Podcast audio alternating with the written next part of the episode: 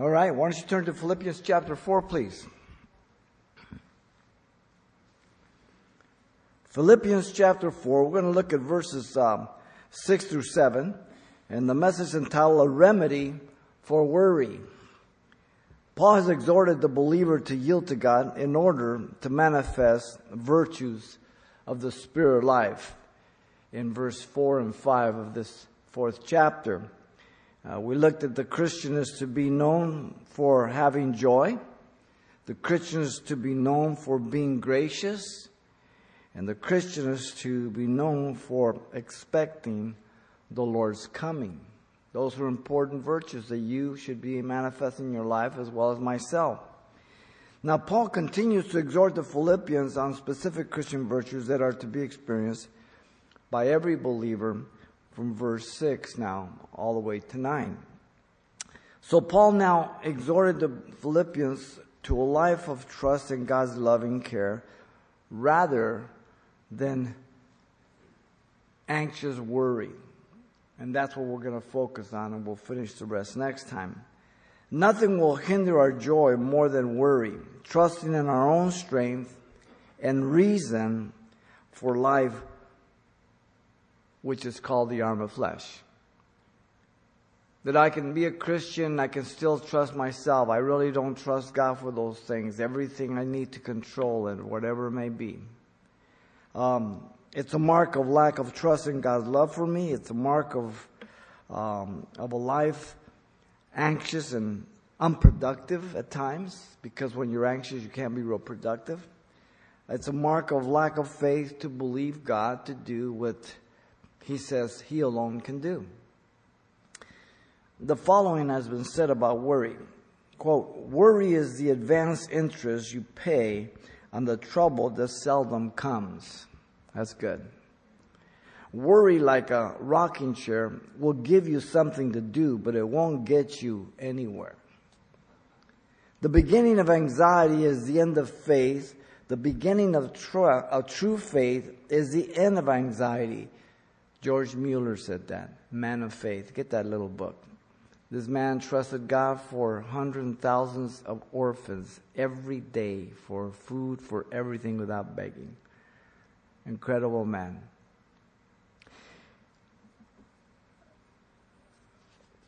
Paul now exhorts the believer to trust in God's loving care for them, and it's characterized by three things here in verses 6 and 7. He says, Be anxious for nothing, but in everything by prayer and supplication with thanksgiving. Let your requests be made known to God, and the peace of God, which surpasses all understanding, will guard your hearts and minds through Christ Jesus.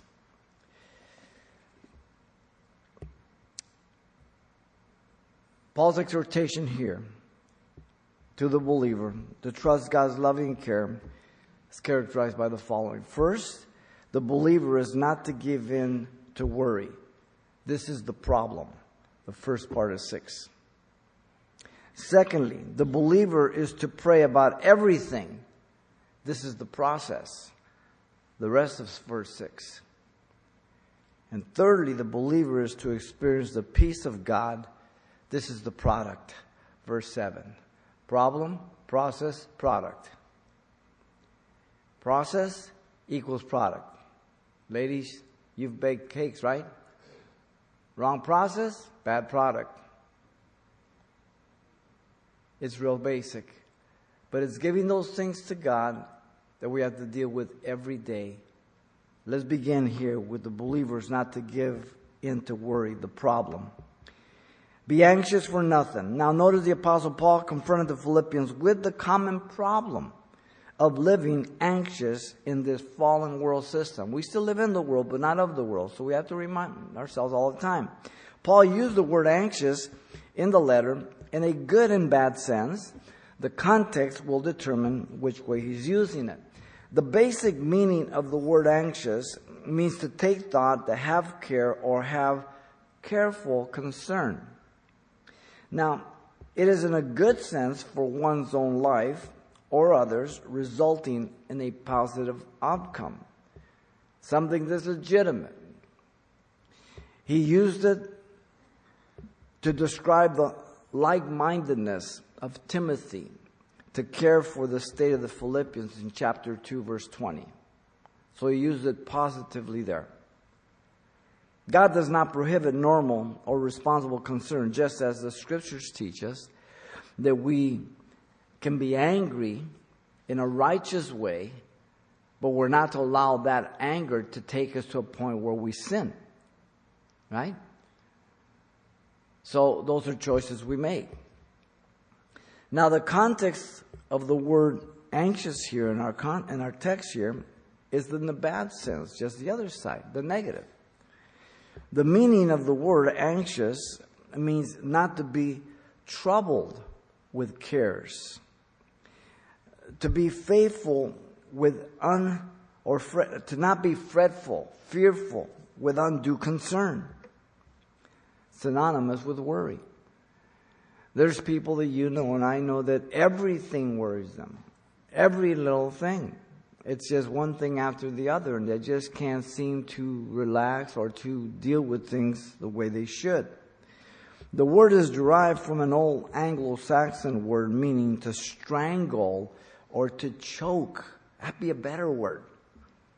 Quit choking. Quit strangling yourself.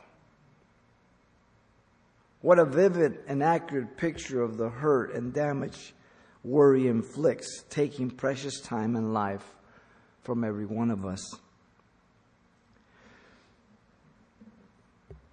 Jesus answered and said to Martha, Martha, Martha, you are worried and troubled about many things in Luke 10:41 while her sister was sitting at the feet of Jesus. Notice the Apostle Paul declared to the Philippians they were to cease from worry. Paul used the present active tense indicating the process was going on at that time. This is an imperative command in the present tense. Literally, it could be translated stop worrying or stop being anxious. It's a command because it's going on. This is because we still possess a sin nature that makes us vulnerable to needless and hurtful, anxious concerns. If we do not walk in the Spirit, we will walk in the flesh, every one of us. The believer is very capable of living a life that is characterized by an unhealthy preoccupation with the troubles of life about the past. Why? How come? Why did it happen? Why did God allow? Why didn't God do something? The past is sealed. It cannot be altered. All our complaining and examining will not resolve it. About the present, it robs us of our time rather than resting in God. About the future, what is going to happen? What if you die? Well, what if you die tonight? You won't have to worry about tomorrow. All these what ifs, the whys and what ifs, right?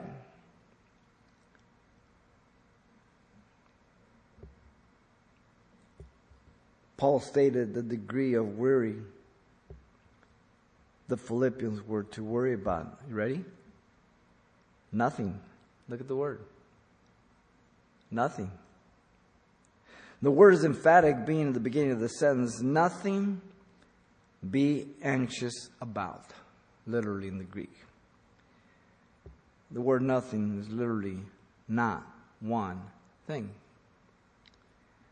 There are many legitimate concerns in the life of a believer, but not one of them is to rob us of our trust in the goodness of God and the faithfulness of God. So, healthy, legitimate concerns are absolutely legitimate. But when those concerns become things like weights and they bring anxiety to us and they start hurting us in many different ways, mentally, spiritually, and physically, as we'll see, that's no good. The overwhelming anxiety over certain things does not resolve them nor benefit the believer. It has been said that nine out of ten times more damage results from worrying than the actual thing they're worrying about.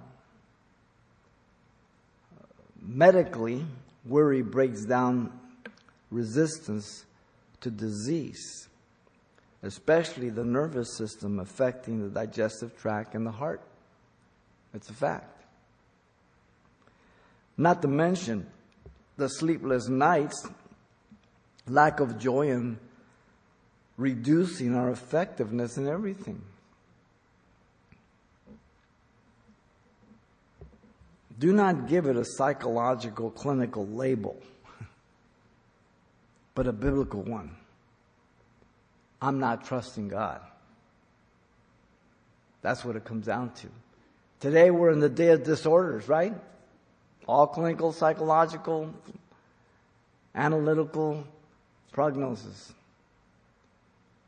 And the fact is, if you're a Christian, is you have to trust God for those things, whether it be your past, your present, or your future, right? Do, do you think that the Christians of the first century didn't have things, horrible things? They were persecuted, their families were slaughtered. They lived in a very cruel world. Christians were cast to the lions, crucified, upside down, dipped in pitch and lit like torches for the night. Where'd they go? They go to a shrink? Now, if you have a medical disbalance that you need to take medicine, I'm not speaking against that. I'm speaking against psychological counseling, okay? That gives you the philosophy of the world, the psychology, the philosophy, and, and the worldview of trusting yourself and, and looking to the solutions of humanism and all that. That's what's wrong. Francis uh, C. Ellis tells about a businessman who drew up what he called a worry chart, in which he kept a record of his worries. He discovered that 40% of them were about things that probably would never happen, 30% concerned past decisions that he could not now unmake, 12% dealt with other people's criticism of him, and 10% were worries about his health. He concluded that only 8% of them were really legitimate And if you start thinking about a lot of those things, there's, there's nothing we can do about some of those things. And one of the things about being a Christian is that we hand these things over to God. We're walking with God. We're growing in the grace of God. We want to tune our ear to the voice of God. However hard it tries, could never, never sink a ship unless it got inside, speaking about water all the hardships of this world might wear you pretty thin, but they won't hurt you one least bit unless you let them in. There's a permission that goes on, as the word we said, to choke or to, you know, strangle. And that's what worries does. It causes your arteries to constrict it causes your digestive tract not to function properly. All of those things happen. Jesus said we are not to worry about our life, what we will eat, drink, or wear. In Sermon on the Mount, we'll begin to that in Matthew 6, 24, 25 through 34. And he pointed out God's faithfulness to provide for the birds uh, the beauty of the lilies in the field. They never struggle or spin. And yet, the believer's life is of greater value, he says there in Matthew 5 26, 28 through 31. You, you never see a bird, you know, hauling a wheelbarrow. Huh? Or, a lily trying to, you know, straining to grow, or to the beauty of a flower. You can you couldn't match the finest of cloth to a lily. And yet it's up one day and dies the next day. Solomon in all his glory couldn't compete with that. He pointed out that worry will not add 18 inches to your height, verse 27 of chapter 5 of Matthew. You, you can't worry, worry. I'm going to worry. I'm going to, I'm going to worry grow myself. Really? 18 inches? A cubit? Wow. He pointed out that the Gentiles who know not God worry about all these things what we eat, what we put on, all of this kind of stuff. Look around you. People buy things they can't afford. Because lawyers on the radio tell you you don't have to be, don't let the, the, the, the credit companies deceive you and think you have to pay your bill. Really? No, it's your obligation to pay your bills. Such dishonesty today. It's amazing.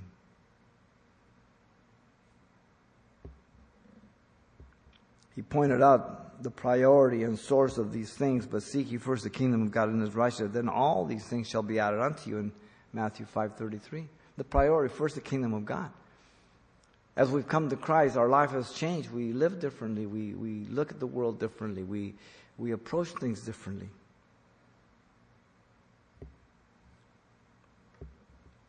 He taught not to worry about tomorrow, for tomorrow will worry about its own things. Sufficient is the day with its own trouble, verse 34 of Matthew 5 says. Worry is a thief we court and invite into our lives to rob us willingly. Would you go home tonight? You drive up on your driveway and you see a guy, you know, getting in your window. You say, "Oh, wait, wait, wait! I got a key. Let me let you in." And you let him in. He's okay. What do you want? That's what we do with worry. We invite him in to rob us. There are various things that we can do about worry. We can worry all kinds of things the safety of our children, being overprotective. You want to be concerned, you want to take precautions, but you don't want that to consume your life. Losing your job, your health, losing your youthful appearance. Some people have a hard time getting old. Losing your finances. Problem of unhealthy, anxious concern is that the believer is hurting himself by not trusting God. Paul the Apostle in 2 Corinthians 10 3 through 6 says, For though we walk in the flesh, we do not war according to the flesh. For the weapons of our warfare are not carnal, but not or mighty in God, for pulling down strongholds, casting down arguments, every high thing that exalts itself against the knowledge of God. It's against God, not you the knowledge of God. Bringing every thought into captivity to the obedience of Christ and being ready to punish all disobedience when your obedience is fulfilled. Putting on the mind of Christ. Bring those thoughts captive that come against the knowledge of God. The believers to trust God's loving care by not giving in to worry. Not that it's not there, but to deal with it in the spirit life. Notice, secondly, here in verse 6, the believers to pray about everything. This is the process. The Apostle Paul provided the solution to their problem, anxiety prayer. But in everything, by prayer and supplication with thanksgiving, he says. So Paul uses the word prayer in an action of dependency on God. The word but marks the alternative that will do away with the problem.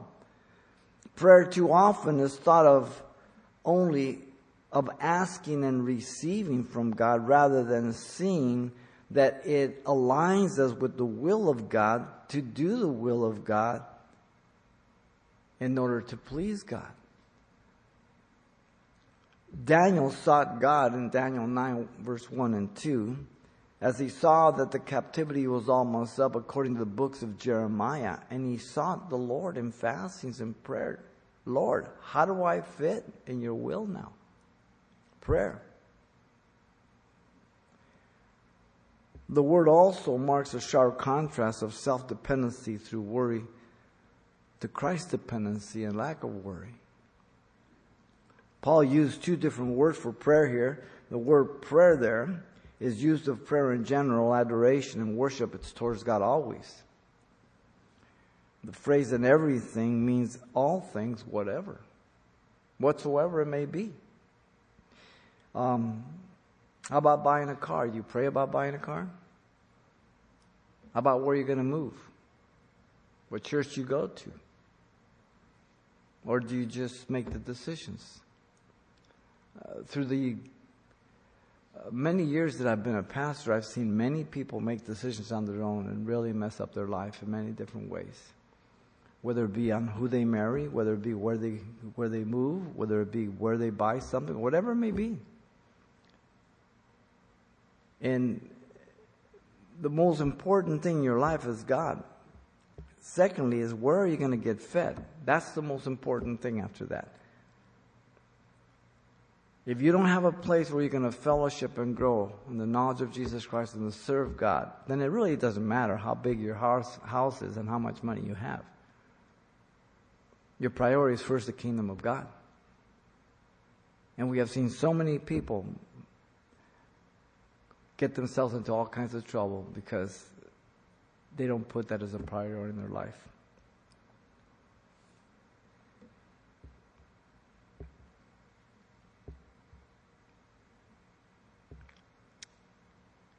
The phrase everything means all things, whatever.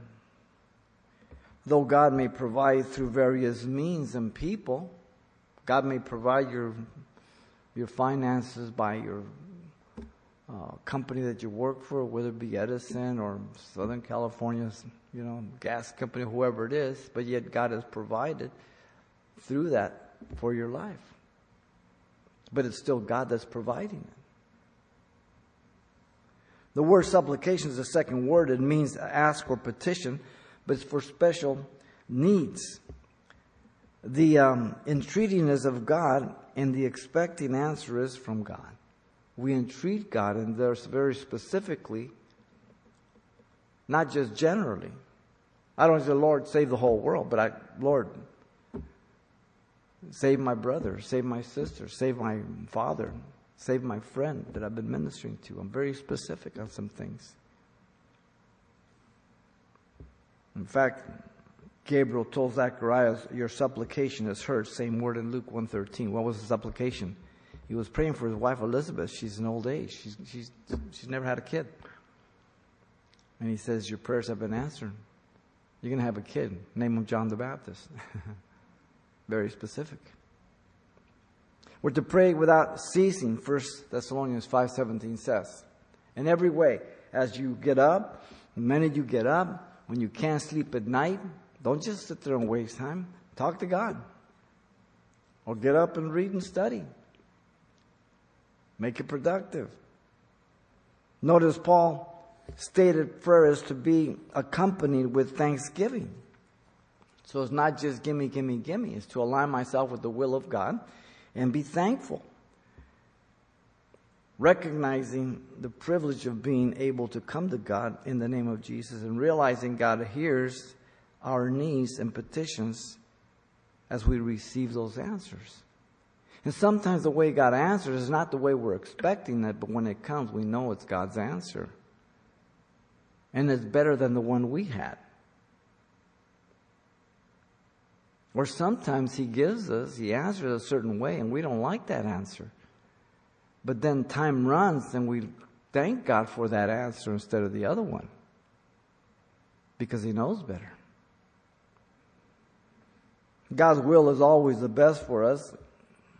Romans 8 28 says um, that all things work for good for those who love God, those are called according to His purpose. Now, we don't thank God for everything because there's some tragic things that are very difficult and very sad.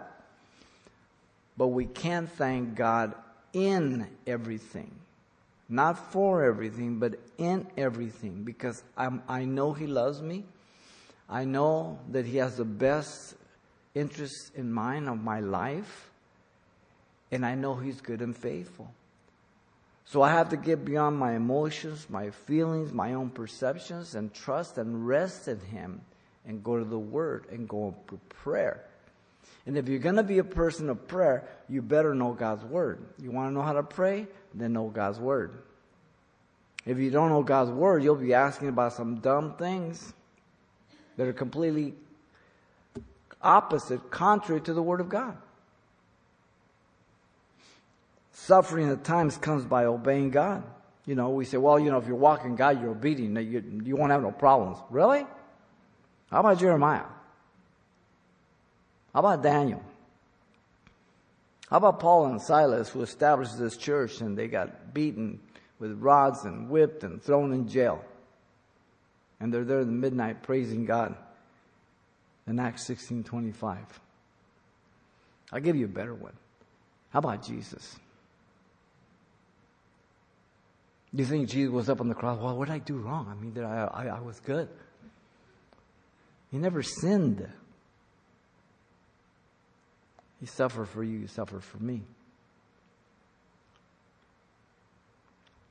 1 Peter 4:19 says that we're to commit ourselves to God as a faithful creator in our sufferings according to the will of God. Wow.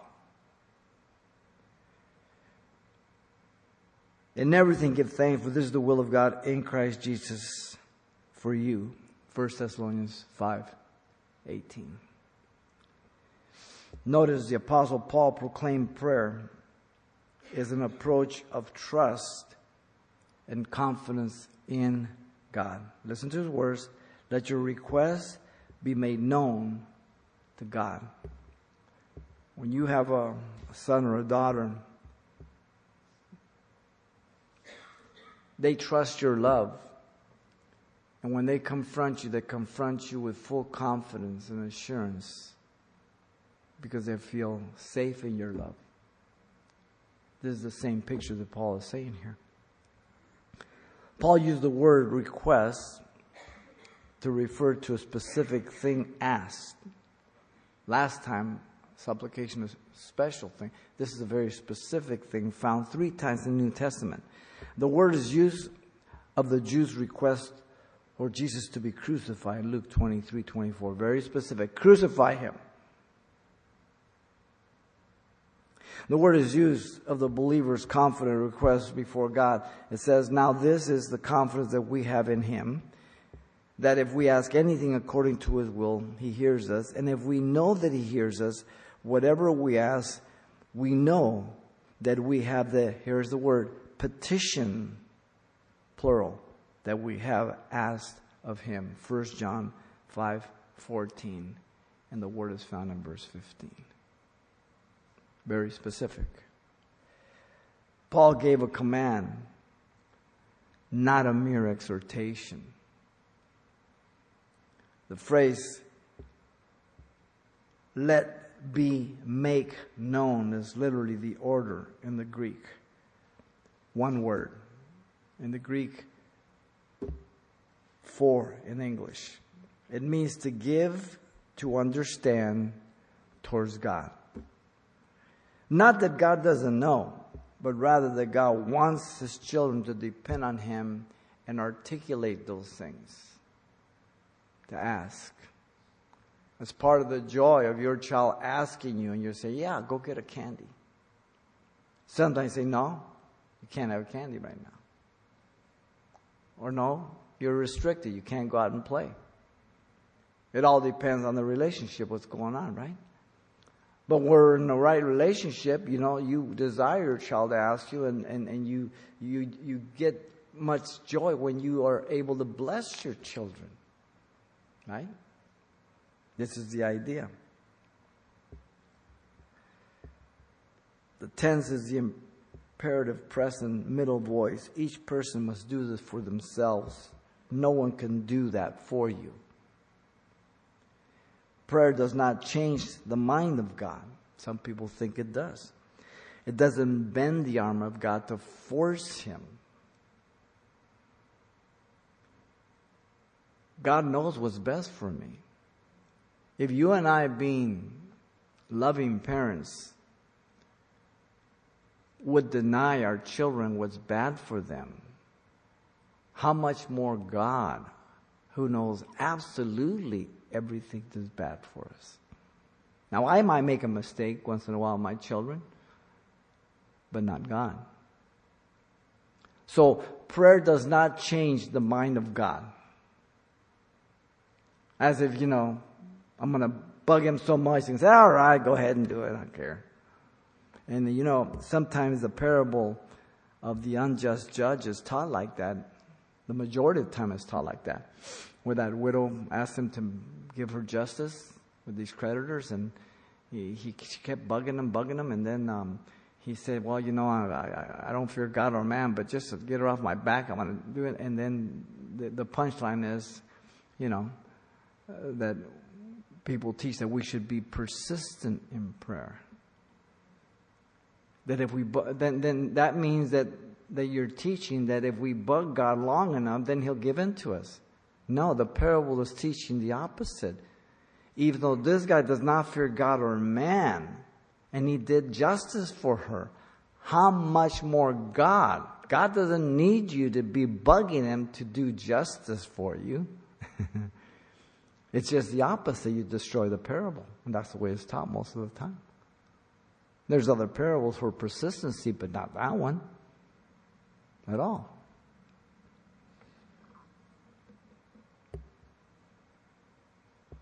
Paul stated, notice the believers to go to God. But you, when you pray, go into your room, and when you have shut your door, pray to your Father who is in secret, and your Father who sees in secret will reward you openly. Matthew 6 6. That's what we should do. That's what pastors should do. That's what ministry should do.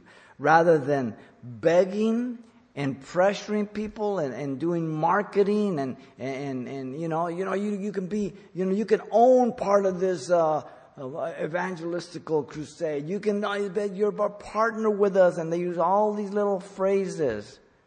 Why don't you just go in your closet and if God wants you to do this, you ask God to provide for you. And you let God reward you openly so that you'll know that it is God's will that you're doing and you're not just manipulating people and organizing people and pressuring people. If you um,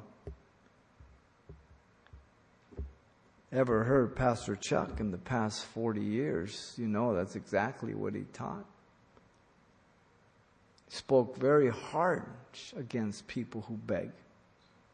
His saying was, "What God provides, God guides, He provides." Right? That's the way most Calvary chapels function. But they started changing, and then when he died, it's like it went ballistic, lightning speed. He says, "Go to God." Seeing then that we have a great high priest who has passed through the heavens, Jesus, Son of God. Let us hold fast our profession. For we do not have a high priest who cannot sympathize with our weaknesses, but was in all points tempted as we are, yet without sin. Let us therefore come boldly to the throne of grace that we may obtain mercy and grace and help in time of need. Hebrews 4 14 through 16. So we go to God, we spend time with God. We allow Him to minister to our hearts, to deal with, with our attitudes, and to just rest in His faithfulness and His goodness. Pastor Chuck, in the same line, once was offered by a man a million dollar investment portfolio years ago. The guy said, You know, I invested this portfolio, and I said, If you bless it, Lord, I'll use it for you. This is your portfolio. So when he, it grew into millions of dollars, he uh, went and he offered it to Chuck, and Chuck said, Well, you know, let me pray about it. Chuck went to prayer and he came back and says, I can't take it. God told me he wants to get the glory for this ministry. I can't take that. And so he recommended some other ministries. Wow. That's not the way people do ministry. But that's the type of man he was.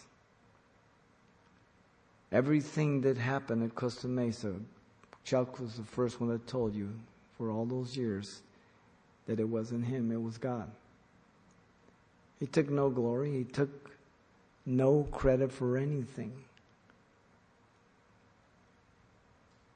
He used to say, I'm about the most average kind of guy that there is. But if we do it God's way, then He gets the glory. Your anxiety, your worries, the weights upon your life. That has greater value than money. Much more. Prayer does not imply that the believer doesn't do anything except pray. But until we pray, all that we do is worth nothing.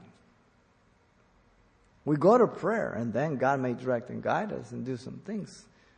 But we usually try to do everything we can, then we say, well, okay, might as well go to prayer, the last thing. No, it should be the first thing.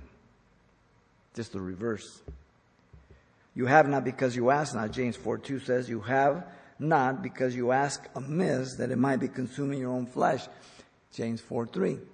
In other words, sometimes we don't ask, and sometimes we ask for the wrong reasons, the wrong motives. So God says no. Prayer and God's answer will develop trust and confidence in God. You know, they would anoint the high priest's right thumb, his ear, and his right toe. To walk in the ways of God, do the work of God, and to tune the ear to God.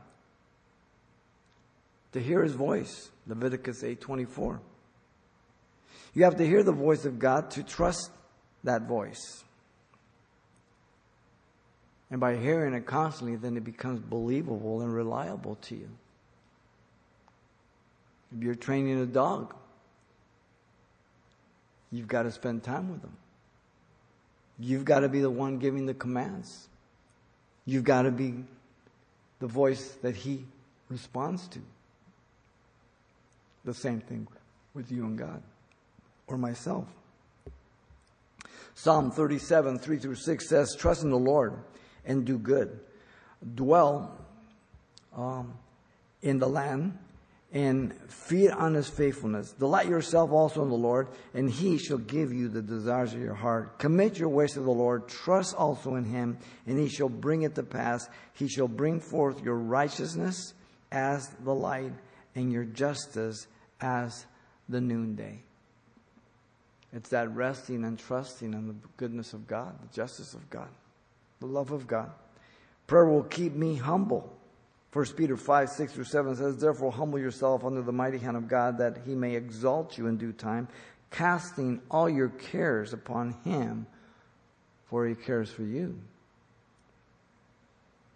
The eyes of the Lord are on the righteous, and his ear is open to their cry. Psalm 34, 15.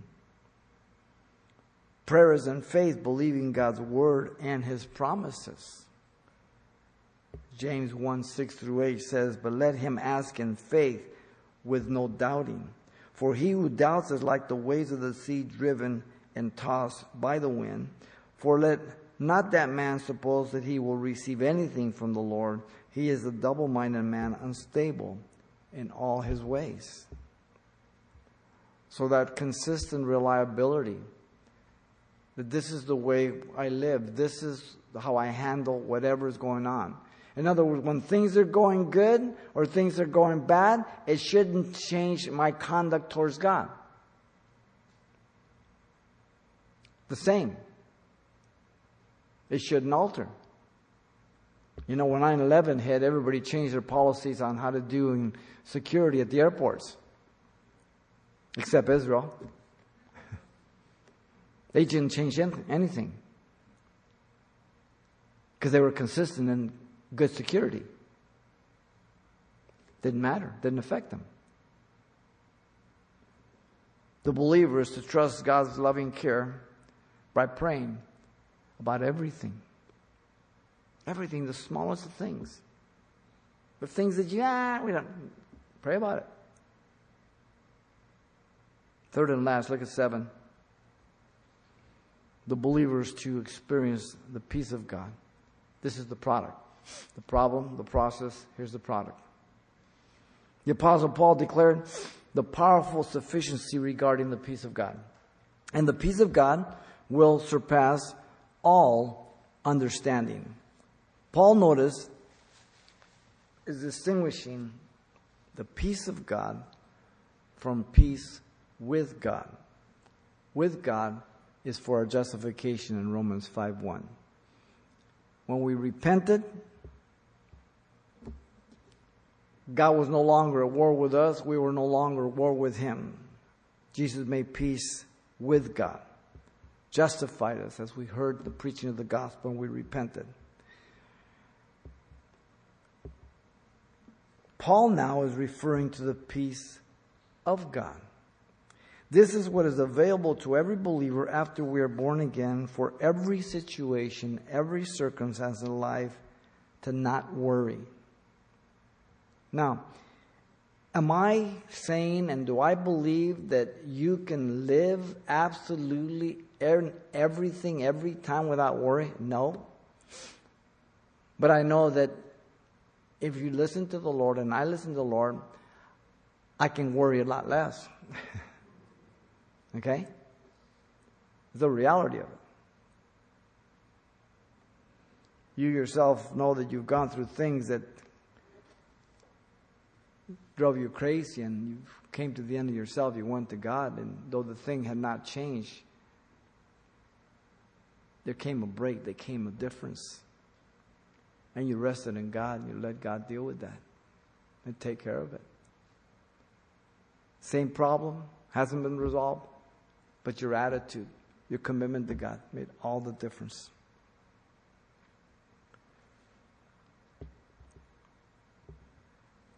This phrase, the peace of God, is found only this one time in the New Testament as evidence of trusting God. This is one of the greatest benefits to the believer in Christ that comes directly as a result of going to God in prayer. No one can do that for you. No one can do that for me. I can understand things intellectually, but it's not going to help me. The word peace, as you know, eirene, means to join or to sit at one. It presupposes something previously broken, separated, uneasy, or unsettled. The name Irene comes from it. The peace of God joins us and sets us at one with His will and purposes, receiving His strength to rest and endure through the situation, under the burden, the circumstance that we're under. So that we're not anxious or worried because His Word constantly tells of His love and we're abiding under His rest. Come unto me, all you that are heavy laden, I will give you rest. My yoke is easy, my burden is light. Matthew 11, 28 says. The second manifestation of the fruit of the Spirit after joy is peace. Galatians 5.22. The fruit of the Spirit is singular. Agape love. The first manifestation, joy. Second, peace. When you don't have joy, it's because you lost your peace. it's real simple.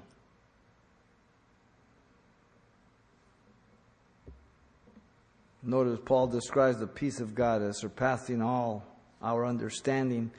The word understanding is the word nous. It speaks of the intellectual faculty and disposition of moral attitude and determines the will or actions. This is the mind of the natural man. That uh, the old man that doesn't want to trust God, the old sin nature that is still with us. Notice he says all. It means every thought that stands and opposes God's peace. It's through prayer, trusting God. The supernatural peace of God sustains a person against all the rationale and reasonable comprehension of the mind regarding the situation resting in God. You don't lean to your own understanding. All you always acknowledge He will direct your path. The word surpasses means to be above or superior in rank, authority, or power to anxiety. God's supernatural peace allows us to break with the care ridden mind and be joined to the new mind of Christ in transformation and through transformation. Romans 12, 1 and 2. I beg you by the mercy of God to present your body living sacrifice, holy and acceptable to God, which is your reasonable service. And be not fashioned to this world system, but be metamorphosed, transformed by the renewing of your mind to prove what is a good, acceptable, and perfect will of God. Resting in Him.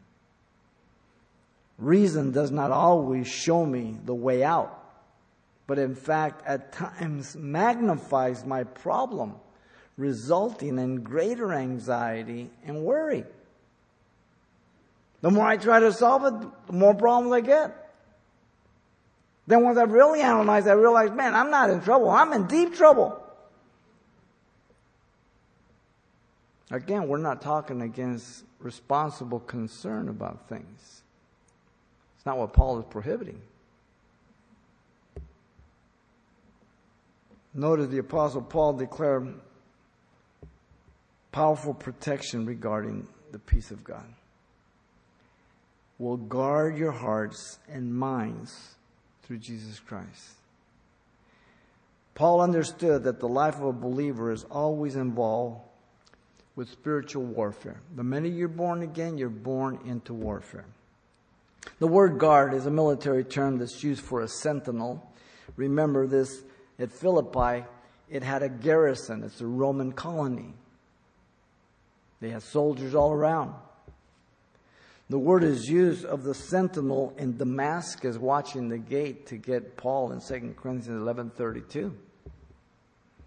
The peace of God acts as a spiritual warrior, a guard to defend and fight against everything that would attempt to disrupt the peace, the will, and the purpose of God in your life and mine.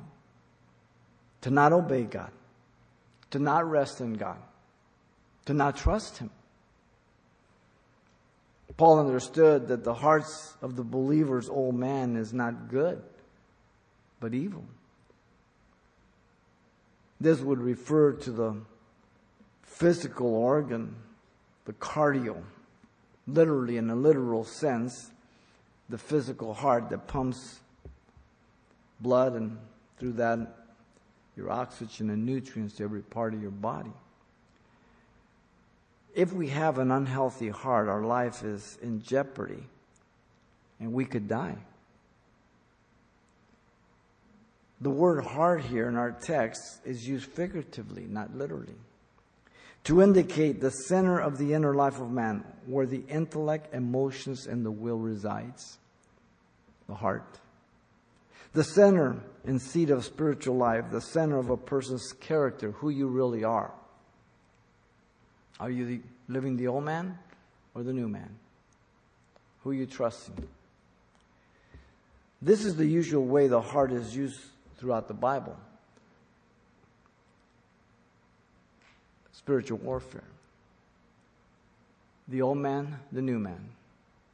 The old sin nature, the new divine nature. The inner man, the outer man.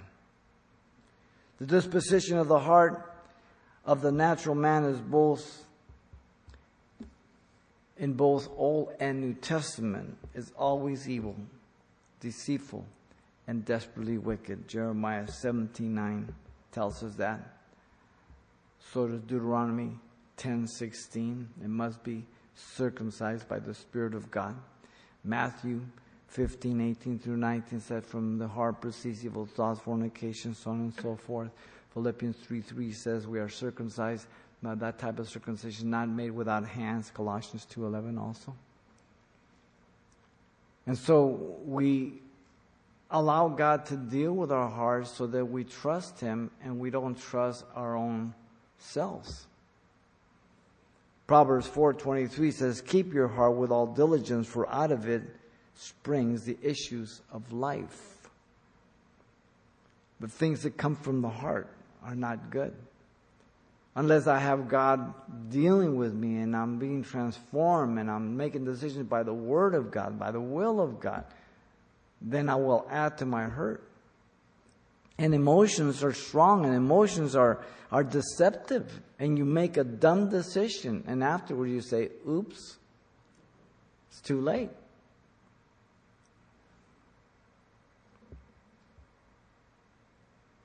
Paul understood that the mind of the believer's old man is still evil. Look at the word mind. It's the word noema. It indicates the mental perception of the thoughts and purposes, the result of the activity of the understanding. Previously, the word there now is understanding. That disposition of our moral attitude. So that word nous, their understanding, is related to the thought process based on meditation and reflection. The problem is what? Worry. The process is what? Prayer. The product is peace process equals product. You skip the process, you have the problem. You've got a bad problem. That's the product. It doesn't go away. That same word, mine, noema, is used only by Paul. Six times it appears in the New Testament.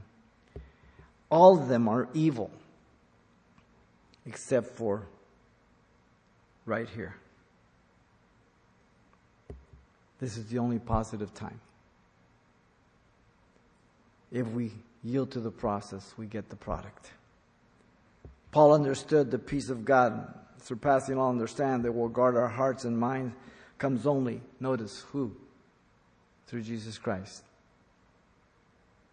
Not through psychology, not through professional counseling, or anything else. Jesus, the Prince of Peace, Isaiah 9 6. Jesus is the God of peace, Philippians 4 9. Jesus is the Lord of peace in 2 Thessalonians 3 16. Philippians 2 5 11 says, Let this mind be in you, which was in Christ Jesus. What did he do there? He trusted God to the point of death. That's why a name was given to him above every other name that every knee should bow, every tongue confess that Jesus Christ is Lord. Wow. You remember Peter? James has just been killed by the sword or by Herod. And he's chained to two soldiers. And he's sleeping like a baby. And the angel comes in and has to wake him up. Hey, Peter. Now, the next day, Herod was going to kill him. For sure. How could Peter sleep like a baby that night? Because Jesus told him, Peter, when you're young, you went where you will. When you're old, they're going to take you where you don't want to go. Speaking about the death he would have. Peter remembered his ear was tuned to the voice of Jesus. Jesus says, You're not going to die till you're old. He had the peace of God because he heard the voice of God. The circumstance was bad. They just killed James. Wow. The peace of God is evident that I'm walking in the Spirit. Romans 8 and 6 says, For to be carnally minded is death, but to be spiritually minded is life and peace. The peace of God will unite my heart and mind to be stable and dependent on God. Colossians 3 15 through 16 says, And let the peace of God rule in your hearts, to which also you were called in one body. Be thankful. Let the word of Christ dwell in you richly in all wisdom, teaching, admonishing one another in psalms and hymns and spiritual songs, singing with grace in your hearts to the Lord. The peace of God will cause me to yield more to God's love, not losing my joy, being strong in life, Proverbs 24:10 says, "If you faint in the day of adversity, your strength is small." Isaiah 26, 3 through 4, "You will keep him in perfect peace whose mind is stayed on you because he trusts in you. Trust the Lord forever, for in Yah, the Lord, is everlasting strength." You see, the peace of God will allow me to see what he can do and wants to do for me. Now to him who is able to do exceedingly abundantly above all we can ask or think, according to the power of the works in us, to him be glory in the church of Jesus Christ to all generations forever and ever. Ephesians 3 20 and 21. Exceedingly abundantly above all we can ask or think. Wow. The believers to trust God's loving care by yielding to what? The peace of God.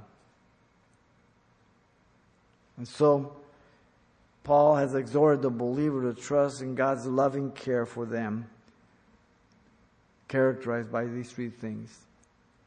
The believer is not to give in to worry, the problem. The believer is to pray about everything, the process. And the believer is to experience the peace of God, the product. Three things. Father, thank you for your grace, your love, your goodness. We love you. We thank you. We pray you deal with our hearts, Lord. And we pray for anyone who doesn't know you that you would speak to their hearts. We pray for those who are listening through the internet, the radio, that you would use us, Lord, and you would speak to them, comfort them. They may find themselves in difficult situations somewhere in the world, Lord, that you deal with them. And that you come upon them, Lord and Father, would look to you, strengthen them. As you're praying, if you don't know Jesus Christ as your Lord and Savior, God has brought you here to be saved, to repent of your sins. That's the most important thing. Because if you're not saved, then you're wrestling with your own life, making your own choices, adding to your own hurt, thinking that you're the master of your own ship and um, uh, you can't handle it, guaranteed. So the message to you is repent. And if you're here and if you don't know Him or over the internet, this is a prayer of repentance for you to ask Jesus Christ to forgive you and to give you eternal life because you believe that He died in your place and the Father poured His wrath upon Him that should be poured upon you. And repentance is your agreement with Him that He died for you. This is your prayer to Him. Father, I come to you in Jesus' name. I ask you to forgive me, Lord, for all my sins. Give me a brand new heart. Fill me with your spirit. I accept you as my Savior and Lord.